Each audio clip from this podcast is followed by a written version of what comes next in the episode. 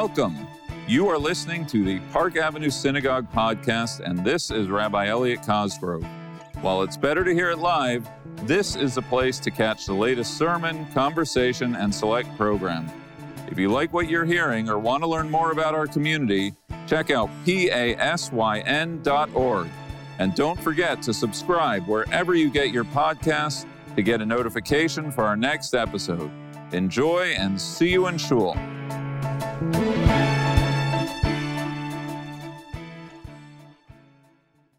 Shabbat Shalom, everybody. I want to thank you for your, you'll forgive me if I cry a little tonight. I want to thank you for your beautiful sanctuary and for your beautiful community and for your beautiful singing. It's been two weeks since I let myself really cry and feel the tragedy that has befallen us. So I want to thank you for giving me the space, a safe one and one that's full of love. I want to share with you, because when I look into this audience, there are people of so many ages, and I look at these beautiful young faces. So I want to share with you what happened two weeks ago as we had Kabbalat Shabbat in my community in Ra'anana. And as you know, it was not just Shabbat, it was Simchat Torah.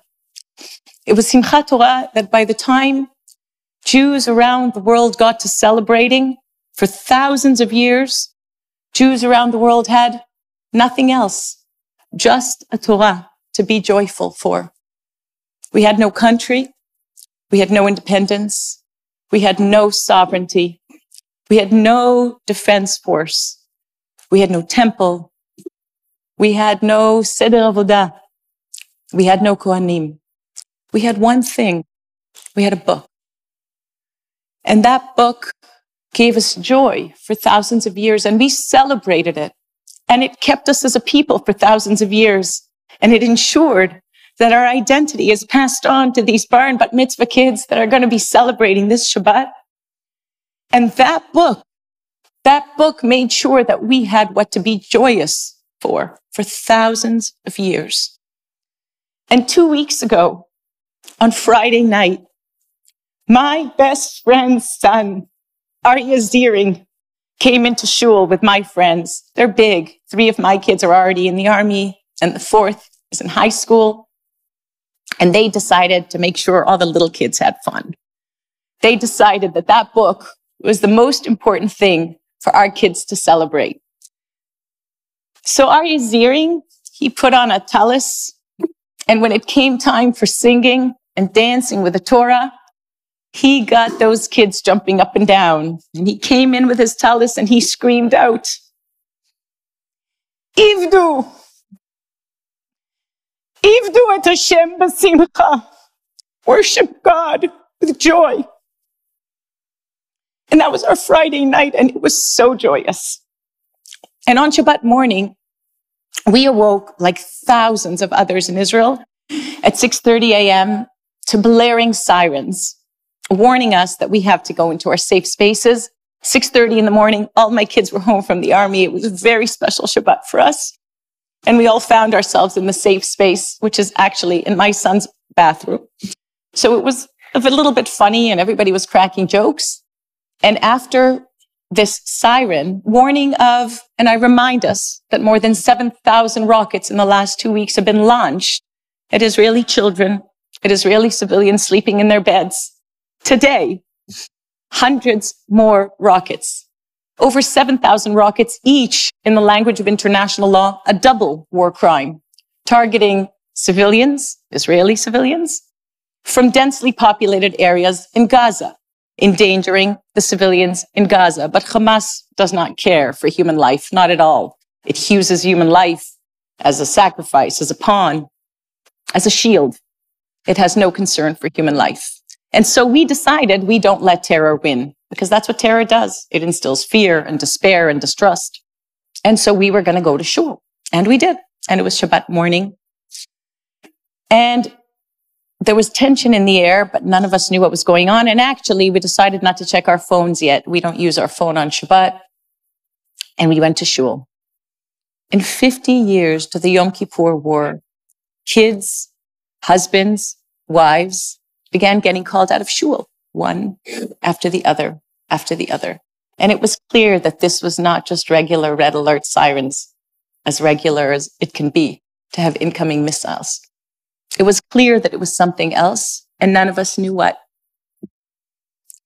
And when I asked my best friend Debbie if she'd heard from the boys yet, because they hadn't come to shul, she said her youngest daughter, Tal, who's my daughter's best friend, just came to shul and said, Aryeh said, I have to go tell mom and dad I'm going in.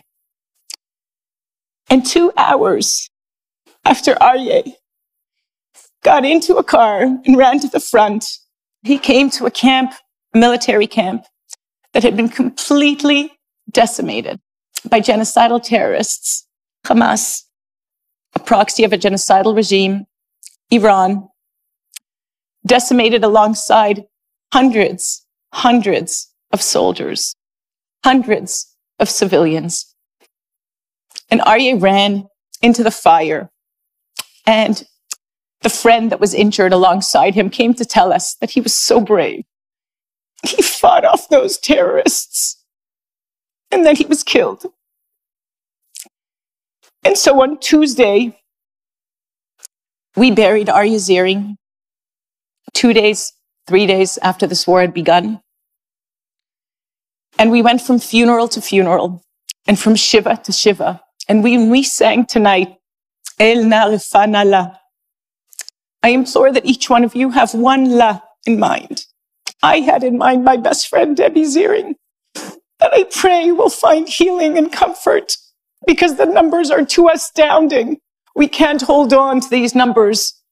1400 murdered, bludgeoned, raped, burned.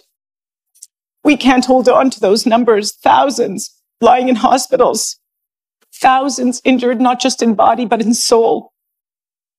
We can't hold on to their num- those numbers. 203 people, now 201, abducted by Hamas, abducted into the hell of Gaza. And what I came to tell you tonight is that we, the Jewish people, at this point in time, 75 years after we returned to our ancestral homeland as an indigenous people, after millennia, thousands of years of exile and persecution, we have what to celebrate that is more than the Torah. We have a country. We have independence. We have an army. We have incredible individuals around the world, half of us here and half of us in Israel. And what's most important for me, for each one of you to know, is that we all have a role in this existential war of our times. Each person here, young kids, older kids, adults, parents, educators, we each have a role. You are each boots on the ground in this war to which the entire population of Israel is enlisted, not just my own three kids and not just on the front lines. Home front command has become the front lines. The civilian population is the front lines.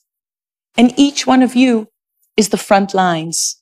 And you are at the front lines of the reason that I came here. When I got on that plane last Thursday, it was like somebody was ripping my heart out of my body to sit on that plane and know that I'm leaving behind three kids that are in the army, my husband who's in reserves, my son who's in high school. And we buried not only my best friend's son, but my son's best friend. But I got on the plane because it was very important for me to tell you, as Israel's special envoy for combating anti-Semitism, and as Israel is the Jewish nation state, that I am your special envoy for combating anti-Semitism that we have to combat anti-Semitism together. That when I say that each one of you is the boots on the ground right here, it is in a war that is very difficult to fight. It's an unconventional war for public opinion. We see that it is raging and we see, as the rabbi said, that it didn't take, like after the Holocaust, decades to deny or justify or excuse. It took days it took days to deny or excuse or justify the atrocities, the war crimes, the crimes against humanity of October 7th, after which the world will never be the same.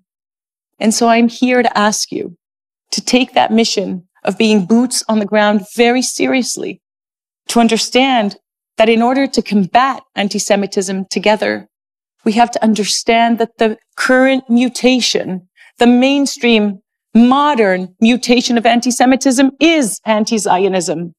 If you do not understand or do not accept that the state of Israel has a right to exist as a member in the family of nations, that is anti-Semitism.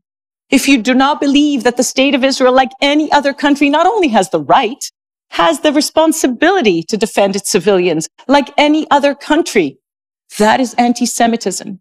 If you are willing to hold up signs that say, I am Hamas, that is like holding up signs 11 days after 9-11 that say, I am Al Qaeda.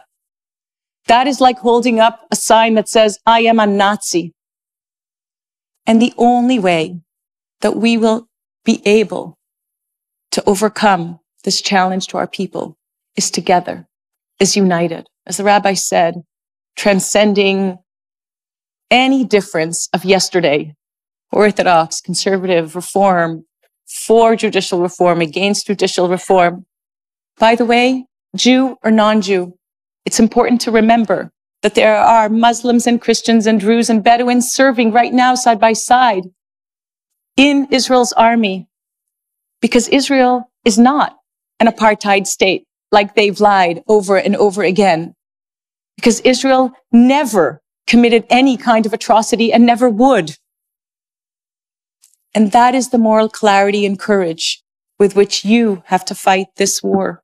And I am here for each and every one of you to give you more clarity, to give you more courage.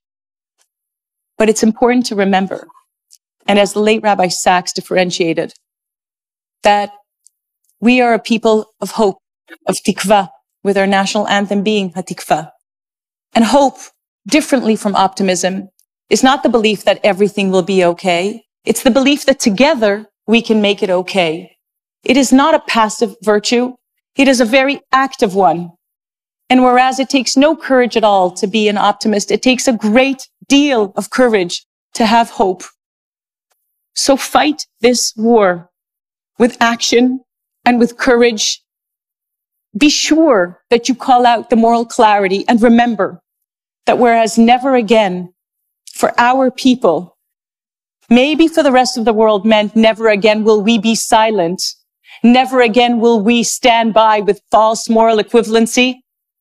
That's not exactly how it's working out. But for our people today, we know that never again means never again will we not be able to defend ourselves. We have the IDF. Never again will we wait for others to save us. We will defend ourselves.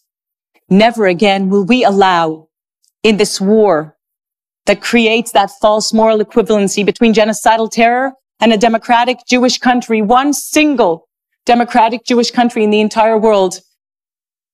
Never again will we allow that false moral equivalency to go unanswered, whether at work or at school or on university campuses or on the streets.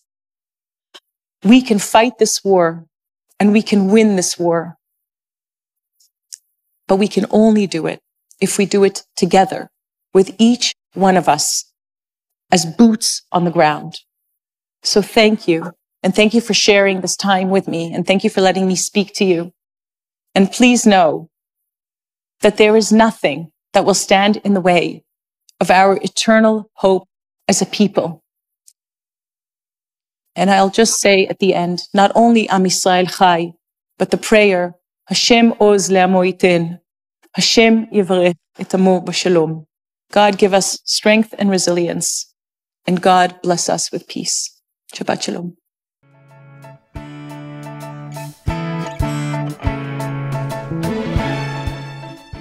Thank you for listening to the Park Avenue Synagogue podcast. If you enjoyed this episode and want to learn more about our community, check out pasyn.org. See you in Shul. Hallelujah, el Hallelujah.